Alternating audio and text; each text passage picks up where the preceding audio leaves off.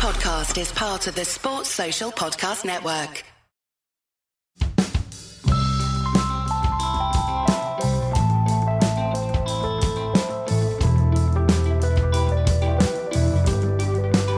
Welcome to Red Inker. I'm Jarrod Kimber. This podcast has adverts, but if you prefer your podcast without, in the show notes you'll see the link to my Patreon page and you can listen to our chats uninterrupted. Patreon also comes with many other benefits as well, including a Discord channel and private chats with me. But now, the show.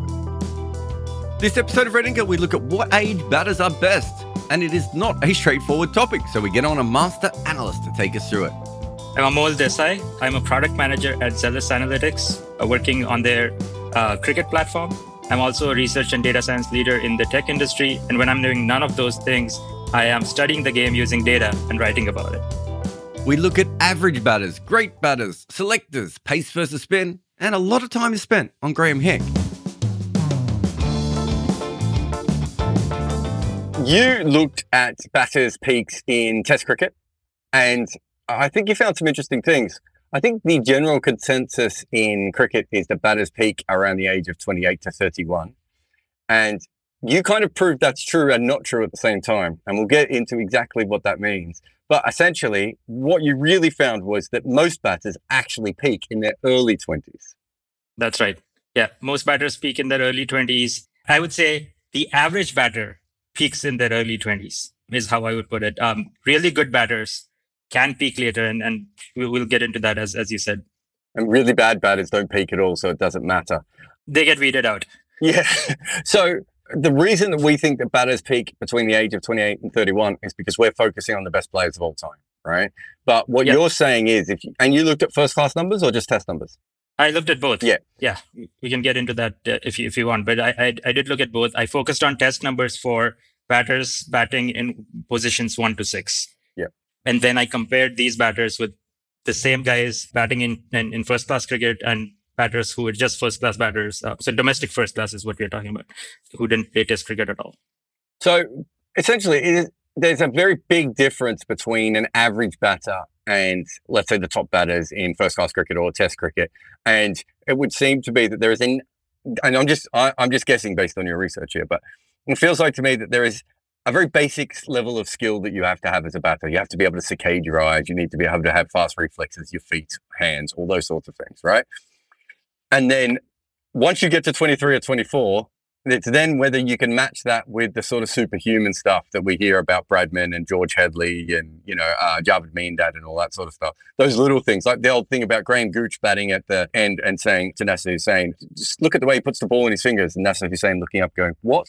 What are you even looking at? That sort of stuff really comes on later, doesn't it? So it, it feels like just a normal batter, let's say someone who has a 10 year career in first class cricket, as a batter, comes in when they're about 20, 21 and leaves in their early 30s. Their best years of batting are going to be when they're at their peak sort of athletic prime. They are actually going to be improving a lot early on. And then they start their decline. So it is about how high of a peak they can hit because you're going to fall off anyway. Everybody's going to decline if you're going to decline from a higher peak, then you are going to be above average for a longer period in your career and have a more successful career. That's kind of what we are seeing here. I've been listening to Shane Watson's uh, podcast from, I think, a couple of years ago, where he goes and talks to cricketers who played around the same time as he did. And I'm seeing a common thread come out there. And the common thread is that they are all talking about how good they could have been if only they knew certain things that they know now that they yeah. didn't know before. And so there's like this physical aspect of improvement and batting well. And then there's this, uh, I guess it's a maturity aspect of it where bat- batters kind of understand the game and their game a lot better as they become more mature. They've spent more time, you know, in the system. They've only been able to spend time in the system if they are actually that good at that level. And so now they have access to you know coaches and performance centers and, and, you know academies and, and things like that that are also at an elite level. And so they form a better understanding of the game. So i think that also helps them prolong their careers but also help them have um, later peaks. Mm. well i think the other thing is that i think a lot of batting is subconscious as in they don't know what they're doing. Like when I've asked batters and I've really tried to get them to drill down, they're just like, no, I'm just looking roughly in this area. Like Matt Prior. So we know Matt Prior is an above average test batter. And I've talked to him and talked to him and talked to him. And it took forever to him eventually just for him to tell me, oh, yeah, there's a box that I look at. And I was like, okay, this is what I need. And he's like, well, I think, you know, a lot of players do it. I said, yeah, explain what it is. And he said, well, I kind of have like, it's almost like I focus my eyes in around where the ball is moving in, in the bowler's hand as they're coming in. And you could see him kind of, he would never quite admit this, but he was kind of working it out as he was explaining it. And he's obviously an above average player who does think a lot about batting and had a lot of theories and all that sort of stuff. But you can see that for a lot of players, and I remember talking to Dr. Sherylle Calder, when she was talking about how like top players, when they get out of form, it's because they've actually forgotten what, like one of those subconscious things that they're already doing, they don't know that they're doing. So when you're talking about the Shane Watson batters, that's kind of what they're saying is, oh, now I realize what I should have just done is this. But at the time, I didn't even realize I'd stopped doing that. And that's a really interesting part of it. And as I said, that's when the athletic gifts sort of change over to this sort of, what do they call it now? Um, brain elasticity and, and all those sorts yeah. of things. And it's how did he use those athletic abilities, right? Did Matt Prior know about this, you know, looking at the box when he was at 20, he was in 18, or did he figure it out when he was 25? So all of these things, I guess, play in as well. Like all of us in, in any profession, at some level we have to figure out what works for us. So everybody will be different. It's about you know how early you can figure that out and leverage it as soon as you can. And then maybe your role changes your you know you, what performance means to you changes. So when we talk about batters peaking i looked at test averages right? I, I looked at average bat so you know runs per wicket.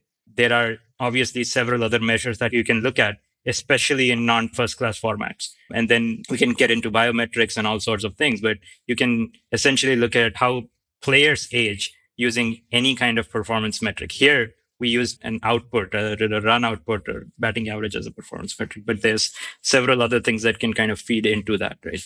Yeah, no, exactly. The other thing that you said that was quite interesting, and I never really thought about this, but actually thinking back, it makes sense.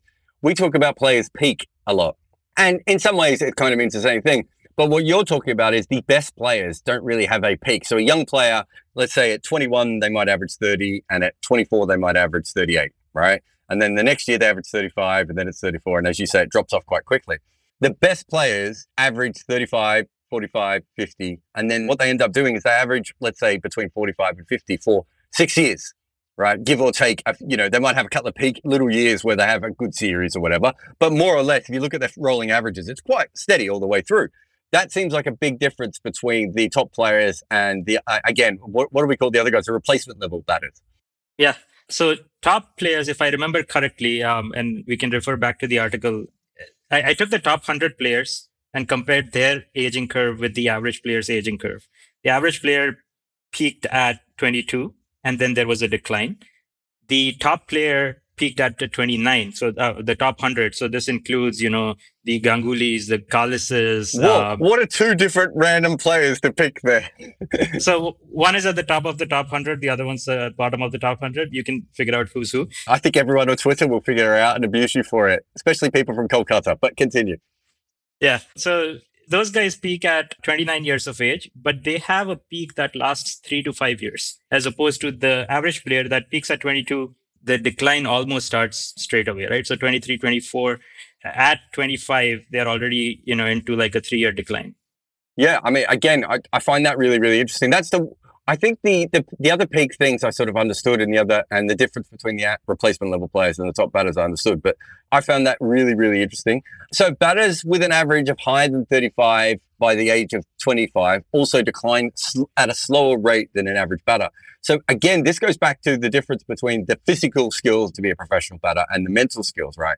If you have the ability to average over 35, you probably already have a few advanced mental skills at a young age, which means that even if your physical decline does come and you you know your back gets sore and your knees creak and your fingers are all broken and everything, you're not going to lose the actual mental skills, which means you can hang around for a little bit longer. Yeah, and then you probably have a lot of stories to tell. I've heard anecdotes of you know players in first class cricket. Some of them made it to the test level, some of them did not.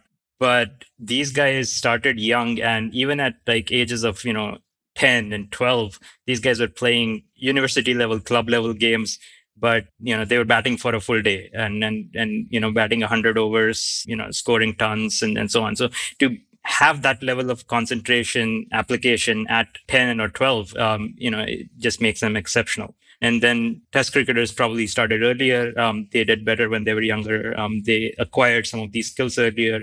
And again, goes back to you're going to decline. So it's about how high can you get when you're on that improvement part of the curve. And the premise here big behind this whole study is that players have a phase where they improve year over year. They hit a peak and then beyond that, they start declining year over year. And obviously, every single player is not going to fit this, right? And you will have performances that are flashes in the pan, and you will have players that actually can do, you know, better as they age because of several reasons. So you'll have a lot of anomalies. So uh, a lot of this is talking about what happens to, well, what is expected of an average player playing Test cricket. Mm. And the other thing you talk about is, well, I, I, should say the one thing in your research that is very consistent with what people think is that that peak batting age is 28 to 30. And that's kind of what you prove. But as it is, it is only the top batters. And so from that perspective, you have to almost in your research and separate the two different species of batters, right? Let's say you're working with a first class team, and I know you've worked with some teams and, and you know, worked with me before and, and some other people as well. But if you're working for uh, a setup of first class cricketers, you're going to be looking for indicators that these players are reaching some sort of, uh, uh, you know, beyond the age of t- at 23, 24, 25. You're going to be looking for them to be continually putting runs onto their average, aren't they? And if you're not seeing that, you're probably going to be suggesting that this player is someone who won't get it. Is that fair? Is that how you look at it? That is how I would look at it. And I think the selectors are actually doing a pretty good job. So I, looked at uh, separation between players who were picked before 22 and players who made it to the test sites, uh, the respective test sites before they were 22. And I think about 20%, if I'm not wrong, 20% of all players made it to the test site before they were 22 years of age. Most made it after, I think, uh, by about 25 years of age is where, where we land up. If you look at both of these sets of players separately, you will see that the players who started early do make it to the, you know, uh, set of elite players that we were talking about earlier. In fact, these players, these are the players that have a little bit more of an improvement curve early on. They have an extended uh, or, or uh, a later peak, and they have an extended peak as well. So it's more of a plateau than a peak, if you will. Mm. The players who started after 22, which is again most players, they start on a decline right away or, the average player that uh, mm. I should qualify this every time I say this because people will find anomalies and then they'll kind of, uh, you know, say, say that this is wrong. But the average player that starts after 22 starts on a declining curve right away. And the other thing that, and this is one I always disagree with, and uh, I've seen it disproven before your piece as well, and I've probably written about it as well, is that there's another theory that, that test batting gets, or first class batting and test batting gets better in the 30s. And this never made any sense to me because essentially the only players who are left batting in their 30s are already the best players in the world. So I think this is a Statsguru issue. When we all got Statsguru at first, you know, we are all playing around and someone probably went, well, let's, what's the average for a player who's 31? What's the average for a player who's 33? What's the average for a player who's 36? But a player who's 36 and is still playing in test cricket is probably one of the greatest batters of all time to begin with. You're not going to get many scrubs who are playing in test cricket or even first class cricket at that age. And so it completely warps the numbers, doesn't it? Yeah, there's a couple of things there. so yes, uh, to reiterate what you're saying, if you pick older batters, you will have elite batters who've survived through time, right? So they have been performing well and they are good. And cricket does have a tendency to kind of um, let players kind of rest on their past laurels. And, and so we do persist. And, and I found this while I was looking at uh, the data as well. One thing that we do here with the, with the method that I used is I look at improvement year over year improvement. And so any player who hasn't played in two consecutive years gets removed from the, from the data set. So if you have a player that has shown an improvement in a year, they are more likely to get picked the next year. And they are also more likely to show a regression back to the mean, to their personal mean. And so they are more likely to decline in the next year. Now, if you take a player who is not performed well this year, they are more likely to be removed from the team the next year. But they are also the player who is more likely to see an improvement the next year because they're going to regress to their mean. So that is the expectation. But when I started looking at the data to see how to handle this particular bias, I found that cricket doesn't have that big of a problem. We do persist with players um, longer than some of these other sports um, uh, do. And so we, we see less of this problem where, where players get weeded out as soon as we see a decline in performance. Yeah, I think uh, some of that has to do with international sport as compared to franchise sport as well, doesn't it? And you know, and I so I do think there is a different thinking when it comes to those sorts of things. So, for instance, if you're at a franchise and you know you've got a player who's let's say KL Rahul was a franchise test player at the moment. India probably may not drop him. They may trade him or, you know, they may bench him for a while and, you know, trade for another player who will come in and do that. But in, in international cricket, they're probably looking at it going, okay, he's averaging 34, but we still think he's in our best seven specialist batters. So we're going to give him a little bit longer. So it's a different kind of structure than some of those other sports, isn't it, from that yeah, perspective? absolutely. And, and that's exactly why going back to your original point, older batters have a larger proportion of batters who are really good. If you look at younger batters, there are more vanilla batters in there that are yet to be weeded out or they are yet to become good batters and so on, right? So they, they're yet to mature. Um, so you have a larger population of average and below average batters in your data set at, at a younger age, which plays into the numbers that you were we were talking about earlier, right? So the traditional way of lo- looking at this has been that you look at every age year, and for that age year, you look at the average, the batting average of a player. There's also a difference actually between looking at the average batting average and the batting average of the average player. Hmm. In the batting average of the average average player you take the batting averages of all player and take the average of that. In the other one you will essentially just take the average you sum up the total number of runs and divide it by the total number of wickets and that's your average batting average. So when, when people have looked at this from all all of these perspectives they haven't looked at it in terms of player improvement. And the reason that comes into play i think is because when you start looking at all of these players at their different ages together. You also are combining players who are at a you know 30 to 40 average kind of a player and players who are you know 40 plus average players. So so you're not normalizing across your players. So you you don't know how they are improving. So there's no discussion of a peak here at all. You are also not normalizing for conditions and you know home games versus away games. So you have players who may have played like 10 20 games a year but they've played two home series or two home series against weaker oppositions versus somebody who's played two away series in much tougher conditions. And now you're kind of taking all of that data and, and pushing it all together. So that creates uh, a bunch of bias as well. Yeah, I mean, I, I, th- I think that's very fair. Can you explain your overall method through the medium of Graeme Hick?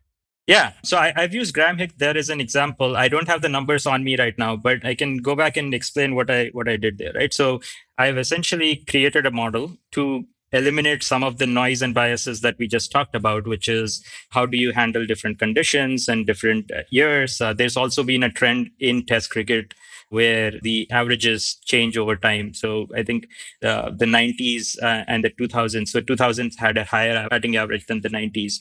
Could be because of where the games were played. Could be because batters were doing something different.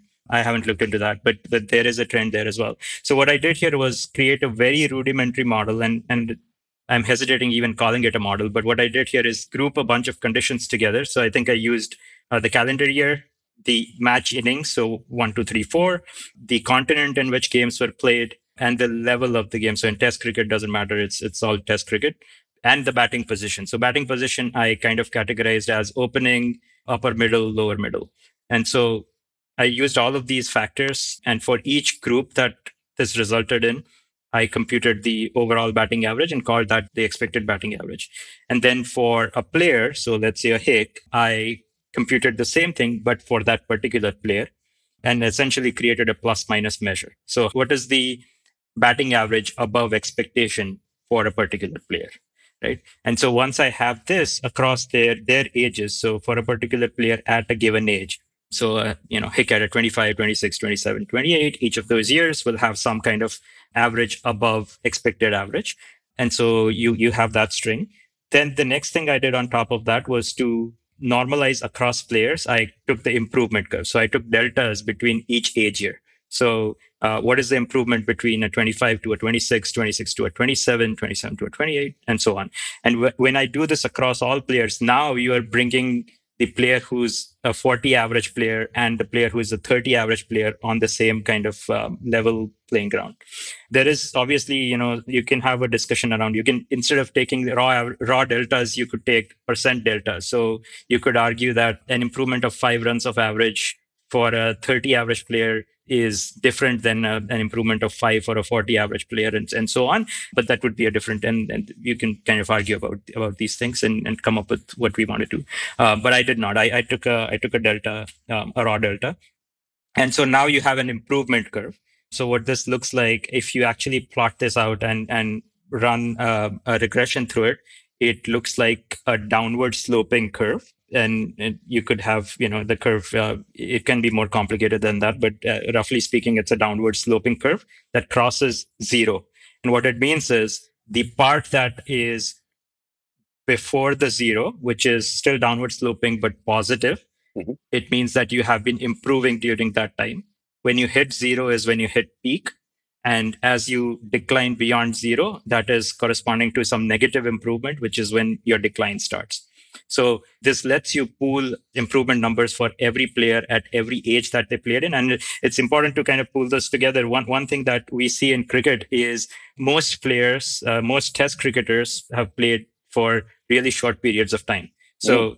you know, more than I think 80, 85% of players have played less than a decade, which is less surprising. But then I think about 75% of players have played more than five consecutive years of test cricket.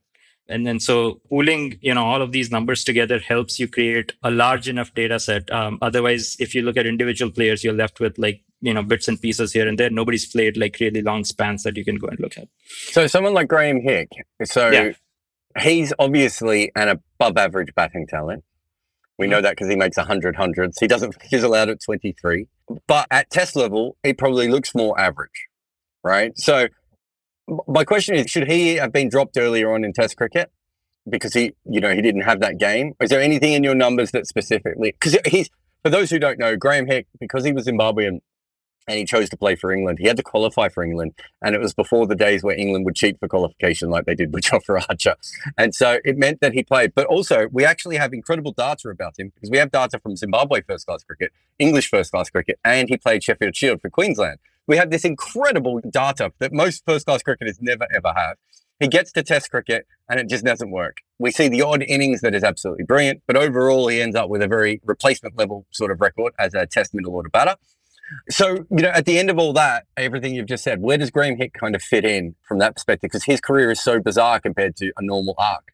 Yeah, and which which is exactly why I am really hesitant when it comes to using this for individual players, right? Mm. I, I, don't think this is something that I would want to kind of apply to an individual, especially anomalies like a Graeme Hick. But I think for, for a lot of other players, what I would use this for is to set up team composition, uh, determining team, team composition and making sure that we are set up well for the long run in terms of, you know, rolling over from older players to younger players, when we do that, how we manage players within a team roster, and so on. Uh, the other place that I would probably use this for is in terms of like high performance uh, centers and academies and, and so on. There's going to be limited resources that every national board has. So how do we use that in a in a more optimal fashion or a more efficient fashion. I think that's where this becomes applicable because there's going to be limited resources and you want to spend differently across players that are in different age groups. We also want to have them working on, you know, different skills, but that's a totally separate kind of study that we would have to go into. You say that you wouldn't use it individually, but and I'm going on county cricket because county cricket has the best first class data, right? You see a lot of players come through in county cricket at 18, 19, 20, 21 and they're averaging, you know, low 40s at that stage, right? And then you look at their career two or three years later and they're averaging in the 30s. And I see that a lot. And for me, I've never really understood what the problem is. Now I would be able to understand a lot more. And I'd be saying, you know, if this guy's averaging 50 when he's 21, then I'm, I'm willing to take a chance on him. But if he's averaging 38, 42, I'm going to wait until he's 23 or 24 to see if he's a legitimate batting talent or not.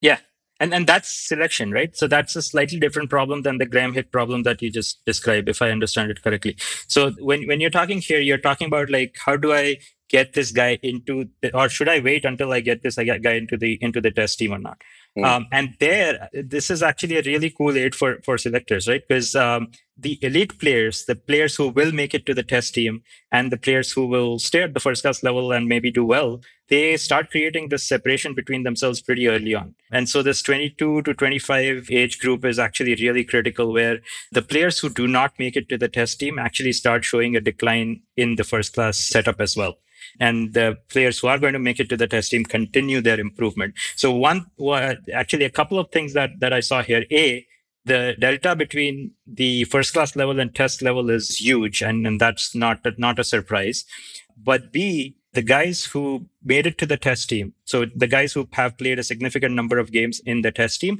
if you look at their first class career and their first class aging curve, then it looks similar to those top 100 batters that we saw earlier. So these guys do peak at 29. They have a prolonged peak. They have a much flatter decline.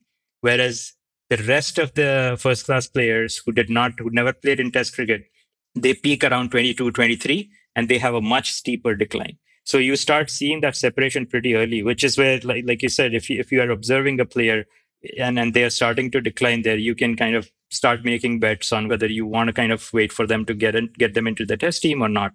Yeah, that, that separation happens uh, early enough. Um, I think what we've proved here is that for a normal player, this mathematics makes a lot of sense. And for Graeme Hick, it makes absolutely no sense, which is very fair. You just sort of threw this out casually, but you said there's a big difference between first class and test level.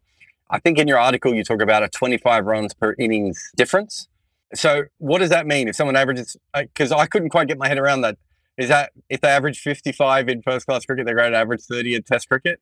So the difference is, uh, so this is for players who played in both uh, test cricket and first class cricket, right? And their peak is different by that, you know, 25, 25 run or, or whatever that average is. So the expectation would be that, so if a test cricketer who is performing at expectation um, if an average test cricketer uh, is performing at expectation, that same person would peak at a later point in their career. So that 22 year old will actually peak at a 29 in first class cricket, and their average would be about 25 runs above the expected average. Oh, okay. Okay. Yeah. So I understand that. That's probably why we see some of these outlier first class careers where these players are probably of a test level.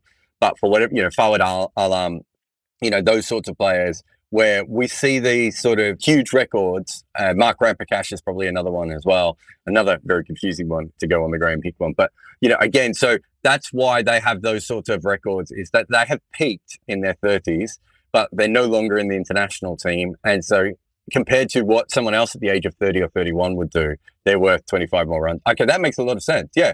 And that's also a good tool for them to use on, you know, where do I want to bat? Um, am I gonna am I gonna keep trying to get into the test team, or am I going to go back to first class cricket and live out the rest of my career over there? Yep. The other thing you said before is that selectors are pretty good at identifying young batting talent. So we know that the majority of that is probably done off the eye test. Then they look a little bit at averages and everything else. And we also, you and I both know that there, there are many better ways that they probably could even start to identify young batting talent. But when you've looked at this record, uh, you you would say of the what, what did you say? It was twenty percent of the cricketers who were picked before the age of twenty two you would say that their uh, selectors are doing pretty well for what is. We, you can pick a player at 21 and you're absolutely certain that they're going to be a star and their life can change. They can change emotionally. You know, they can pick up an injury. They can lose confidence. But overall, predicting the future is pretty hard. But selectors aren't doing that bad a job. Absolutely. So for that 20% of players, they are improving in their initial years. Then their decline is a lot flatter than the rest of the group. So I haven't looked at this by country or anything like that. I think that would probably throw out some surprises or, or... I think every fan base would think their country is the worst, right? probably, yeah, probably. But then, I mean, this pool of players who've started early also have a lot of prodigies in there, right? Like you have mm. the Tendulkars in there. yeah, it's the old Cricket Australia thing of we will play our players earlier than England because we're looking for a 10 to 15 year player, and England is going to grind their players into the ground before they pick them and they are also scrutinized more right? So if as a selector you're going to pick a player who is 18 19 20 you will probably have asked yourself and others will have asked you more questions on on what why you're doing it. So these players probably go through a little bit more scrutiny than somebody who you're picking at a 25 who's done well in first class cricket for a longer period in time who more people have had a look at this eye test thing.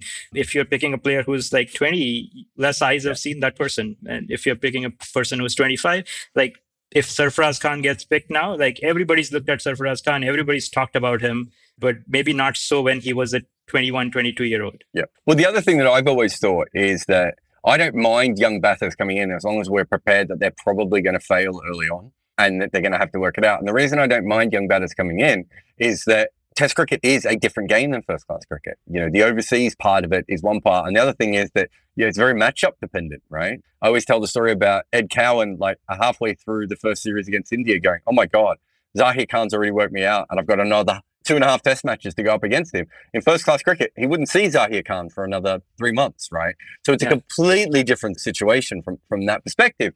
So I don't mind that. I think the problem is when we bring young batters in and then we expect them to be in the team from the age of 20 to the age of 35. That isn't exactly how it's going to work because they are going to get work. You look at Matt Renshaw, it was quite clear that he had a limited game. And we're seeing, you know, other very young players come through. So I really like that. There's one really fascinating thing that you talked about. And you could probably get uh, CricViz to help you even more with this. But age, when it comes to declining skills against pace and spin, is a really interesting one. Players decline earlier against pace, but they decline far more against spin. As in, the pace is sort of a long curve, and the spin is like, oh, we're really good against spin. Now we're terrible against spin.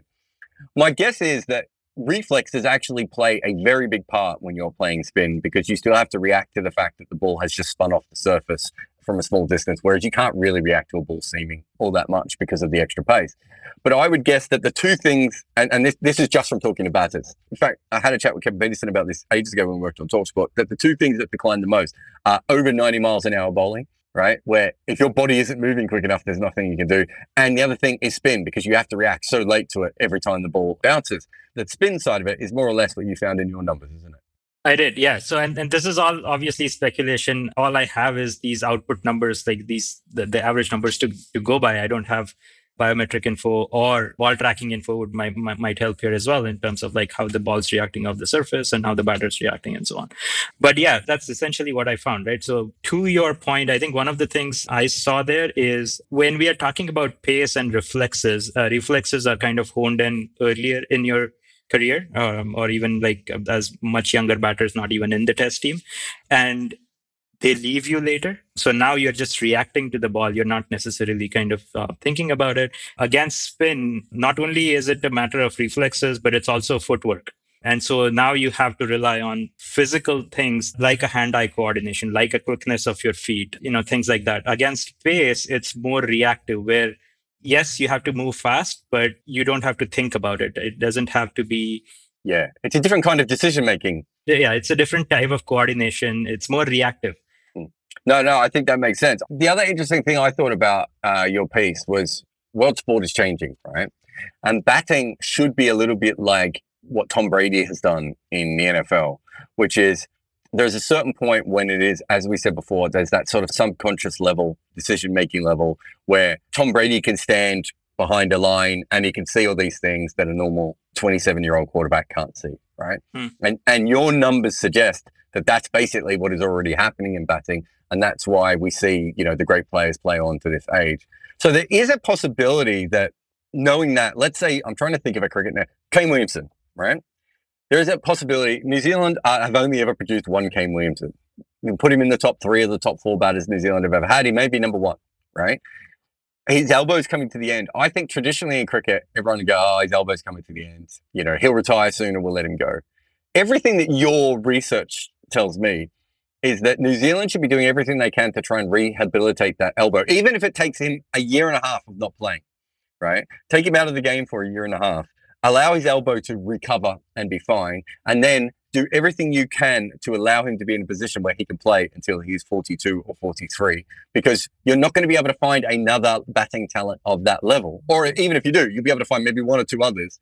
So you're actually better off to do that traditionally, because cricket was an amateur game, that's not what happened, right? It's like the old Dennis Lillee thing. When his back got hurt, Cricket Australia didn't do anything. They just went, well, we'll just go and find another fast bowler, right? Which is ridiculous because it took them about 30 years to find another Dennis Lillee, right?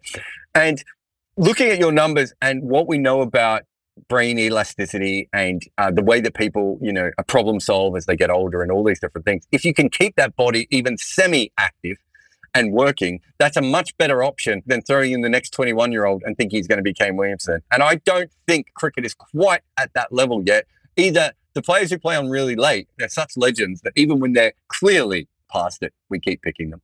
And we also we don't let them rest for a year. We don't let them go and recuperate. They just keep coming back over and over again, and, and we get uh, worse returns. Whereas actually looking after them correctly is probably the best option. Is that how you see that sort of thing as well?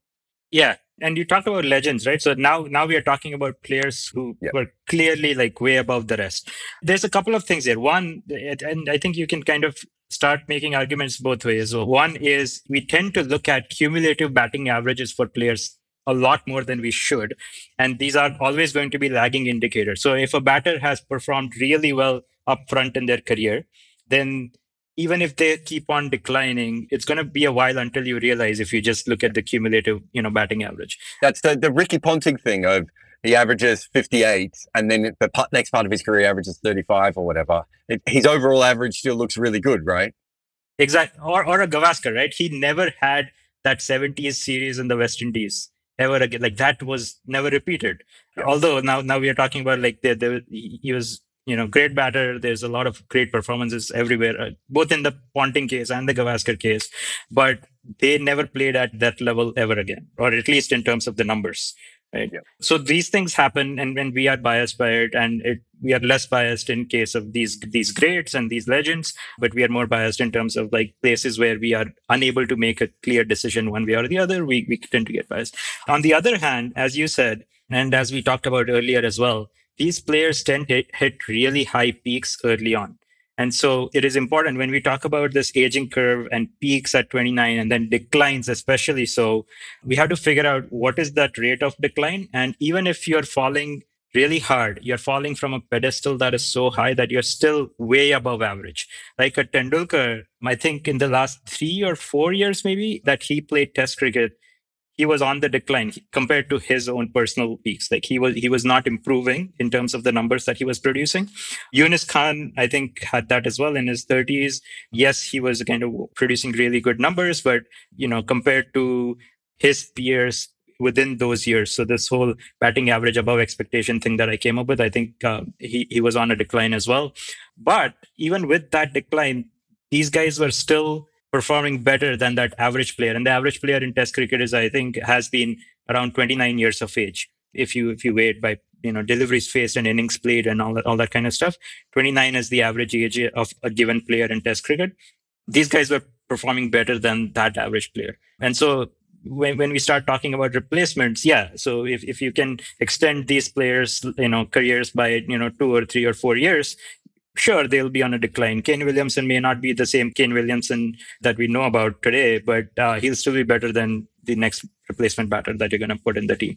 So absolutely, yeah. And and and if you get more data on, you know, again, like we're just looking at batting averages. If you can go back and look at what part of the batter, like what skill is the one that is aging and how, then we can kind of work on those and and try to push these careers even longer. So instead of looking at cumulative average, what is a better version? Is something like a five match rolling average compared to their age, or is it uh, something else? Yeah, we, we could look at something like that. I don't think it's an alternate metric that we need. I think we need a more like a complementary metric. Yep. So that we can use, you know, two or three of these things in, in conjunction. But yeah, a, a rolling average might be one, a seasonal average might be another, like an, uh, an average that is adjusted for, you know, home and away or against spin and pace, uh, you know, first class.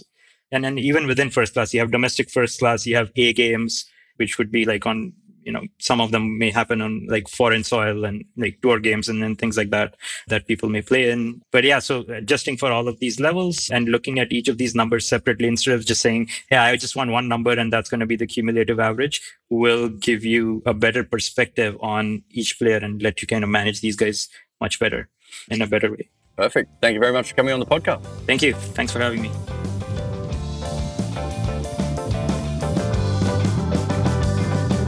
Thank you for listening. There is more information on my guests in the show notes. Please support them where you can, but also support us. If you can't help out on Patreon, every single review, share, or word of mouth suggestion to your friend helps us.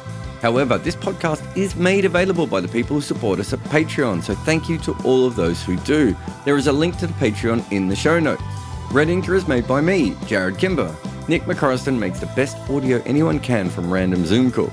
We also have a great support team from 42 with Rati Joshi on socials, Orajoti Senapiya, and Meda Akam producing some of the shows, and Makunda Banreddy as the head of YouTube content. Our theme tune is by the Red Cricket.